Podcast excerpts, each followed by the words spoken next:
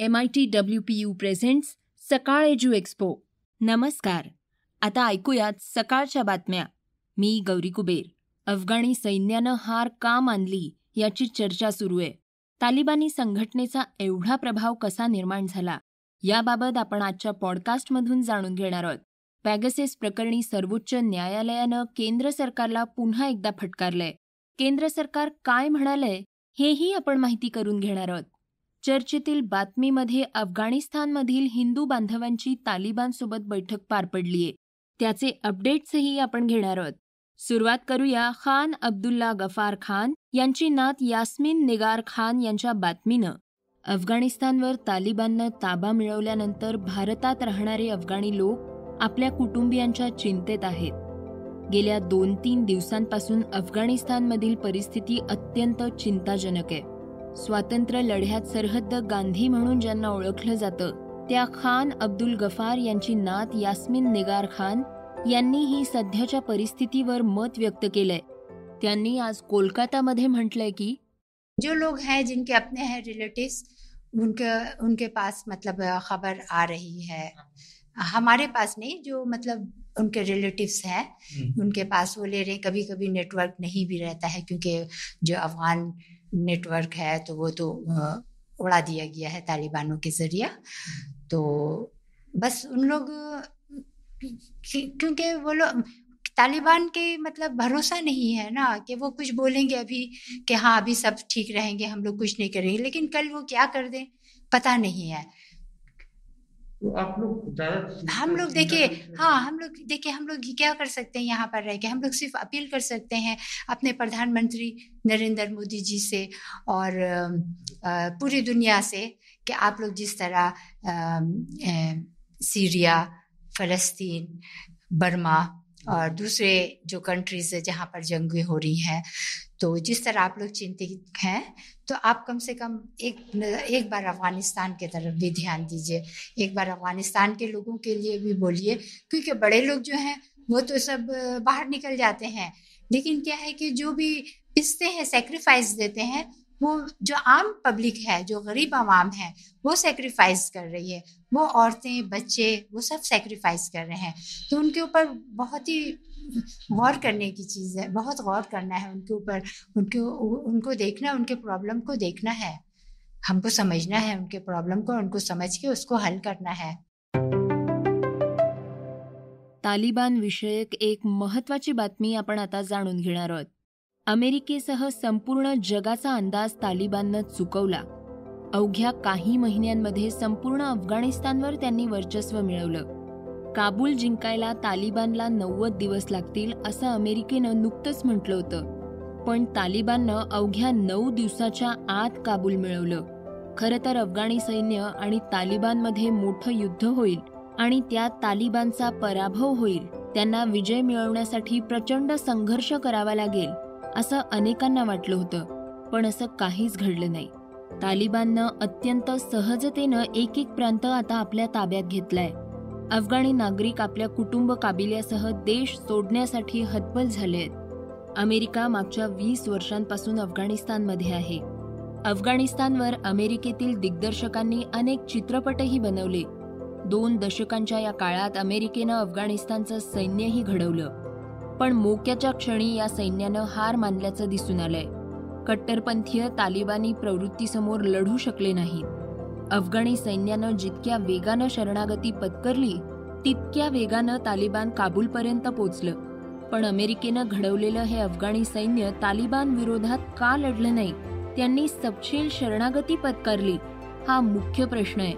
काही शहरांमध्ये तालिबानला प्रतिकार झाला पण विरोधाची धार तितकी नव्हती.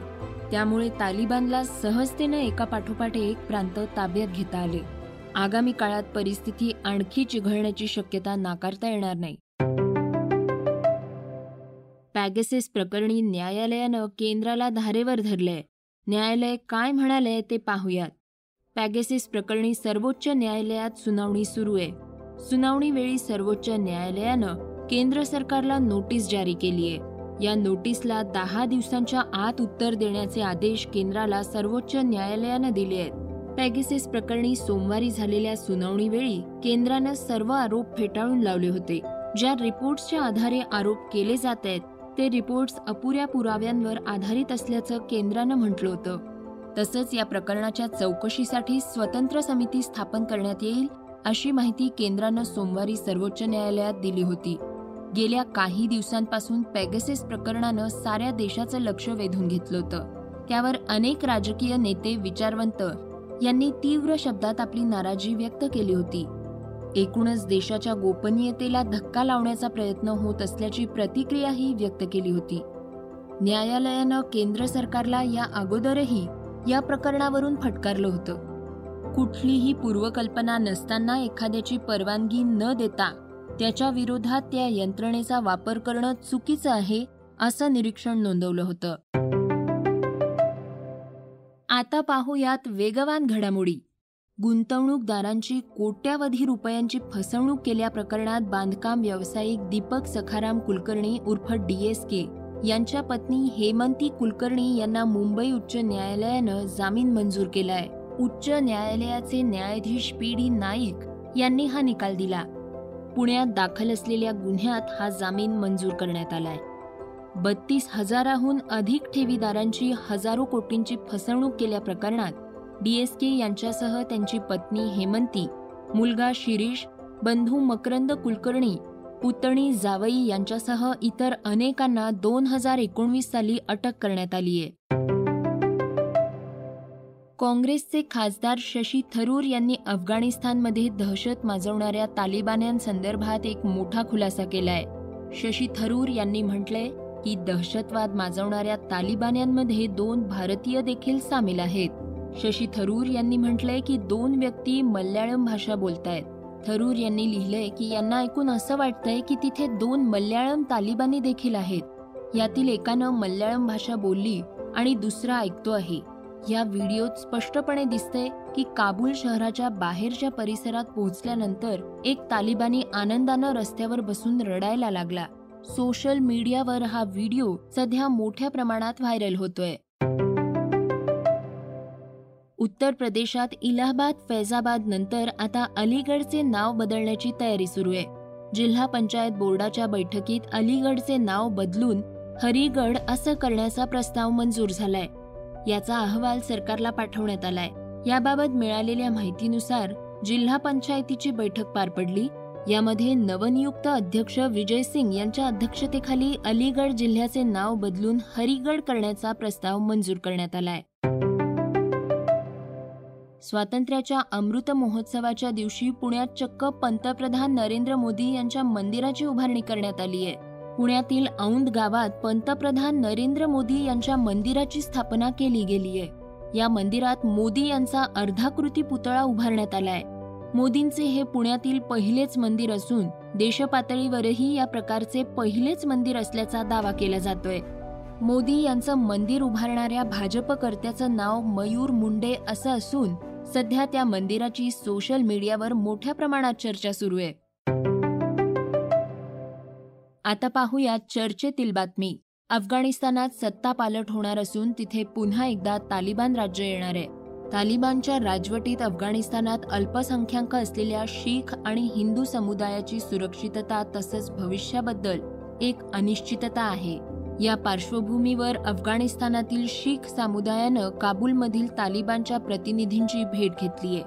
तालिबाननं आपल्याला शांतता आणि सुरक्षिततेची हमी दिली आहे असं शीख समुदायाच्या प्रतिनिधींनी सांगितलंय. अफगाणिस्तानातील प्रांत तालिबाननं काबीज करायला सुरुवात केल्यापासून दोनशे ऐंशी शीख बांधव आणि तीस चाळीस हिंदूंनी कार्ती परवान गुरुद्वारामध्ये आश्रय घेतलाय असं शिखांचे नेते गुरनाम सिंग यांनी सांगितलंय. या बैठकीला तालिबान आणि शीख समुदायाचे प्रतिनिधी हजर होते.